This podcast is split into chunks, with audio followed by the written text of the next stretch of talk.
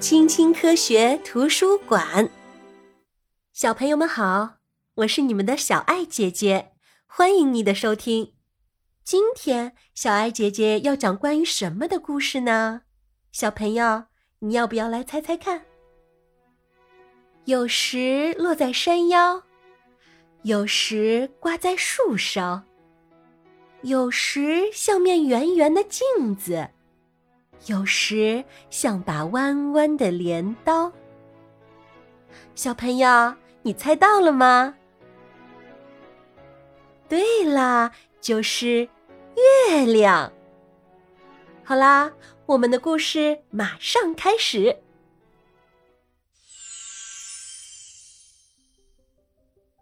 小朋友，抬起头看一看这广袤无垠的夜空，你都看到了什么呀？这边，这边有好多的星星呀！对，它们是遥远的恒星。那那那边呢？啊，那是一颗闪亮亮的行星。小朋友，天上那个弯弯的又是什么呀？我知道，我知道，是月亮。对了，它是离地球非常非常近的月球。月球被称作地球的卫星，体积只有地球的四十九分之一。月球绕地球转动一周，大约需要二十七天零八个小时。月球作为我们的卫星是怎样诞生的呢？有些科学家认为，在数十亿年以前，一颗巨大的天体与地球发生了碰撞。爆裂出的物质开始环绕地球旋转，最后累积形成了月球。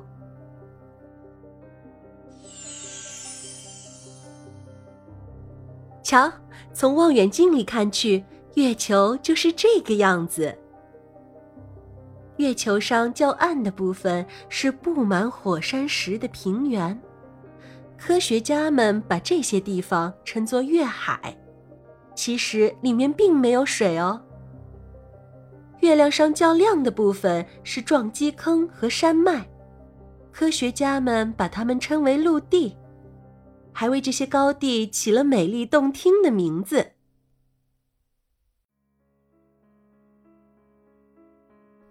自古以来，人类就对月亮深深的着迷，很多国家都有关于月亮的美丽传说。比如，我们中国人就认为月亮上住着一只玉兔，而在其他国家，人们都觉得月亮上住着神仙或者妖怪，或者其他更加奇怪的生命呢。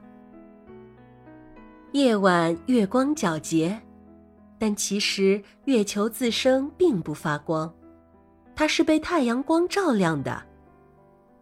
在太空中，月球不停地移动。因为它被太阳照亮的部分不同，所以在我们看来，月亮的形状也在不停的变化。最初我们看不到它，那就是新月。接着我们能够看到一弯峨眉月。当整个月球都被太阳光照亮时，我们就能看到一轮满月。我们最后看到的是下弦月。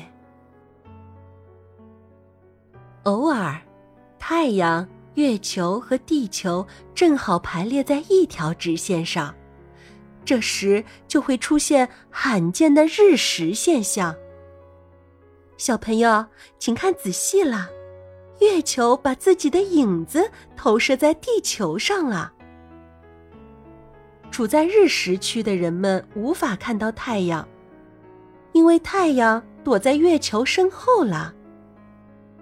观察日食的时候，为了保护眼睛，大家必须戴上特殊的眼镜儿。因为有了月球，才出现了潮汐现象。当月球正对海洋时，它就像一块磁铁，吸引着海水上涨。我们把这种现象叫做涨潮。当月球远离海洋时，海水水位下降。我们把这种现象称为退潮。退潮的时候，小伙伴们就可以去捡贝壳了。